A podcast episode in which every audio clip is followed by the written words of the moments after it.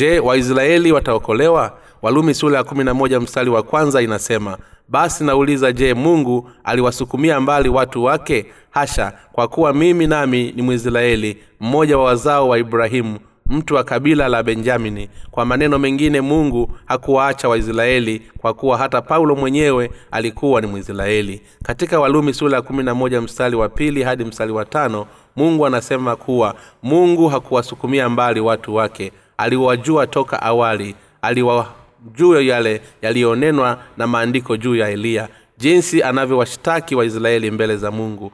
Bwana wamewaua manabii wako wamezibomoa madhabahu zako nami nimesalia peke yangu nao wananitafuta roho yangu. Lakini ile jawabu la mungu yamwambiaje? Nimejisazia watu elfu saba wasioogopa goti mbele ya babeli. Basi ni hivi hivi wakati huu wa sasa yako mabaki yaliyochaguliwa kwa neema kama ambavyo mungu ametueleza kuwa katika waisraeli wengi watakaokuwa wakimrudia yeye kwa kumwamini yesu na kwa sababu hiyo wayahudi wengi wataokolewa toka katika dhambi zao. Ni lazima tuamini kuwa wakati wa mwisho utakapowadia basi idadi kubwa ya mataifa wasio wayahudi itakombolewa toka katika dhambi zao kwa kuamini katika haki ya mungu na hivyo kuja kwa yesu kristo. Paulo aliuliza au hamjui yale yaliyonenwa na maandiko juu ya eliya hapa paulo anaelezea ukweli kuwa utakuwa na waisraeli wengi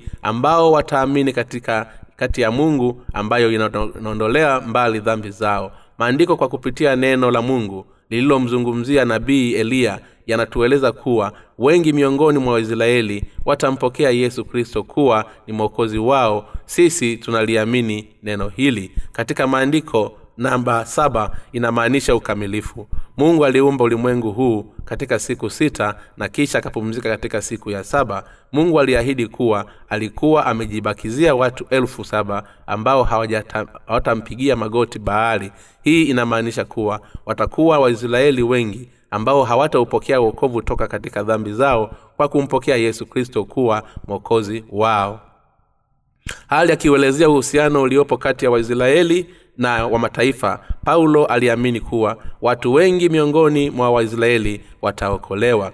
Je wamejikwaa ili kuanguka? Paulo alisema katika walumi sula ya kumi na moja mstari wa sita hadi mstari wa kumi na mbili kuwa ikiwa waisraeli wangelimpokea yesu kikamilifu kuwa ni mwokozi wao basi tusingekuwa na kipindi cha uokovu kwa mataifa. Kwa kuwa waisraeli hawakumpokea yesu kuwa ni mwokozi wao mungu aliwaruhusu wa mataifa kuwa na nafasi wa kuokolewa kutokana na injili ya maji na roho. Kwa kupitia jambo hili mungu aliazimia kwamba waisraeli waonee wivu mataifa ambao walimwamini yesu na kufanyika kuwa watoto wake. Kisha waisraeli wataanza kumpokea yesu kristo kuwa ni mwokozi wao na hatimaye kuupokea ukweli kuwa kwa hakika yesu kristo ndiye masihi wao.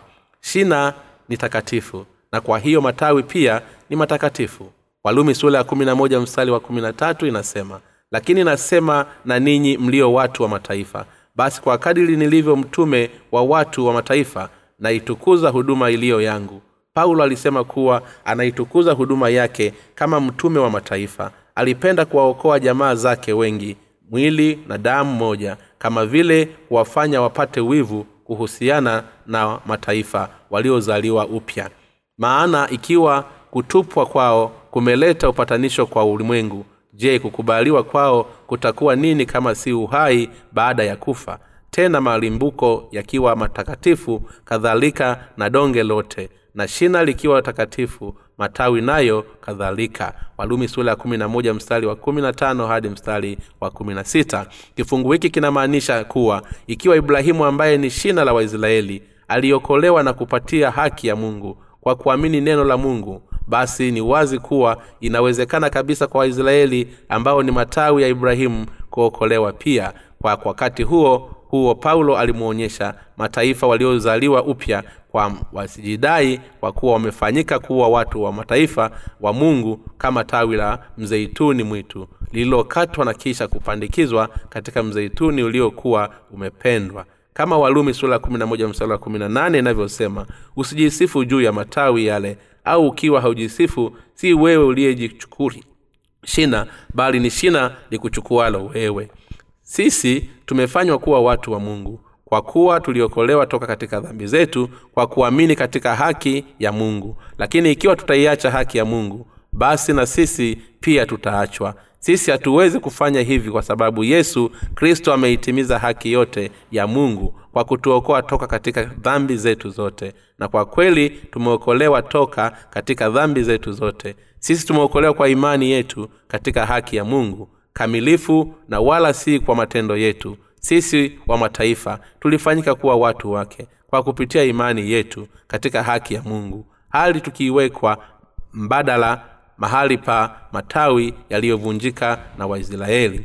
Tunaweza kusimamia imara kwa kuwa na tunaamini katika haki ya mungu. Kwa hiyo kwa kuamini katika haki ya mungu wakristo na wayahudi wanaweza kuunganishwa kwa yesu kuwa watu wake. Ikiwa hatuiamini haki ya mungu basi kwa hakika tutakufa kutokana na dhambi zetu. Na hukumu ya mungu paulo aliwaonyesha jamii hii waisraeli kwanza lakini hata sisi hatukuwepo onyo hili pia.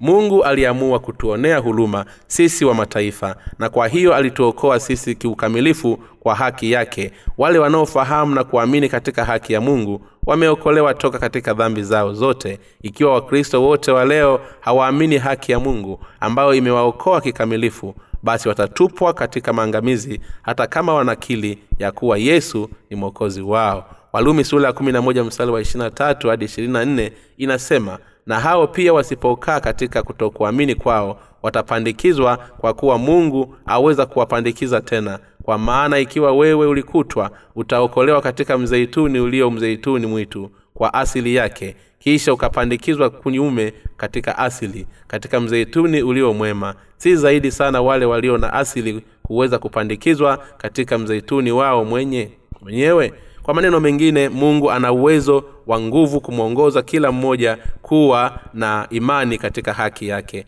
Uwezo huo na nguvu zime vimeahidiwa katika haki ya mungu kwa kupitia injili ya maji na roho. Kwa waisraeli na wamataifa wote watendao yao hayawezi kuwaongoza wao kuwa wana wa mungu bali wanaweza kufanyika watoto wa mungu kwa kuamini katika haki ya mungu na ahadi yake ya kufanywa kuwa watoto wake. Haki ya mungu inaondolea mbali haki ya shetani kwa kupitia haki ya mungu. Waisraeli na mataifa wote katika ulimwengu mzima wataokolewa kwa imani yao. Hii ni baraka ya uokovu mkuu wa mungu ambayo itatimizwa kwa kupitia injili inayoenezwa nasi nguvu ya mungu ni ahadi yake ya imani inayofanywa katika haki yake. Hebu tuangalie walumi sura ya kumi na moja mstari wa ishirina sita hadi mstari wa ishirina saba.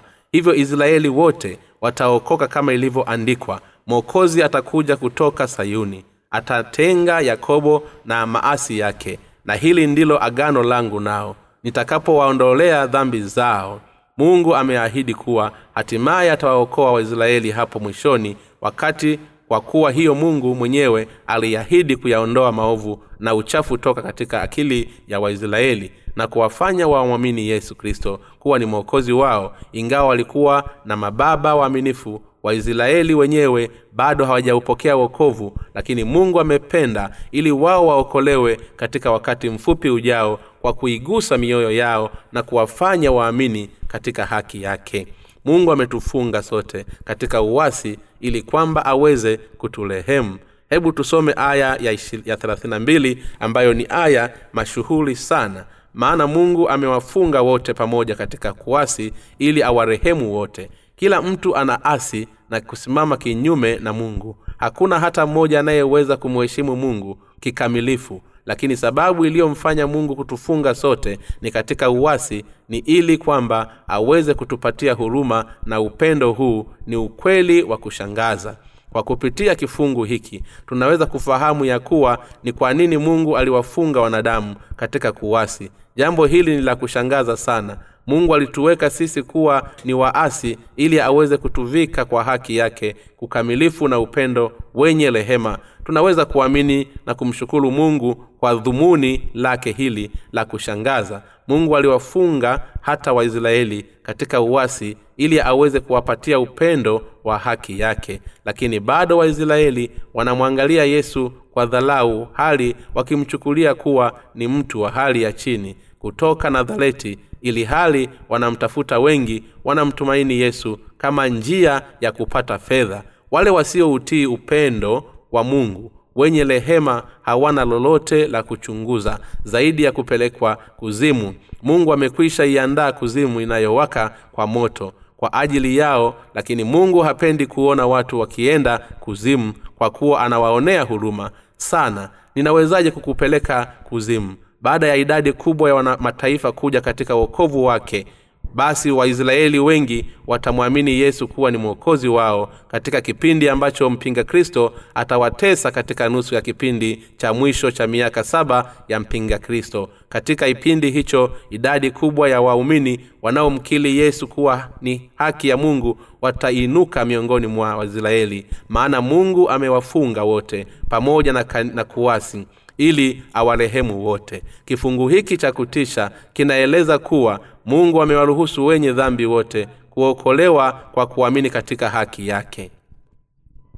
Mungu alimweleza paulo kuwa atawafanya waisraeli kutubu na kumwamini kristo wakati idadi ya kutosha ya mataifa watakapokuwa wameuawa kwa ajili ya imani yao. Katika kipindi cha mapigo kama ambavyo paulo anasema katika walumi sura ya 11 mstari wa 33 jinsi zilivyokuu utajili na heshima na maarifa ya mungu hukumu zake hazichunguziki wala njia zake hazitafutikani. Hekima ya kweli na utajili wa mungu vinatoka kwa mungu. Mungu aliwafanya wanadamu wote kuwa ni viumbe wenye pungufu tangu awali. Hii inaonyesha hekima ya mungu inayoturuhusu sisi kuupokea wokovu. Kwa sababu hii kule kumwamini yesu hata katika siku za mwisho kutawaokoa hata waisraeli. Sisi sote hatukuwa na chanzo zaidi ya kutupwa katika shimo la takataka la moto.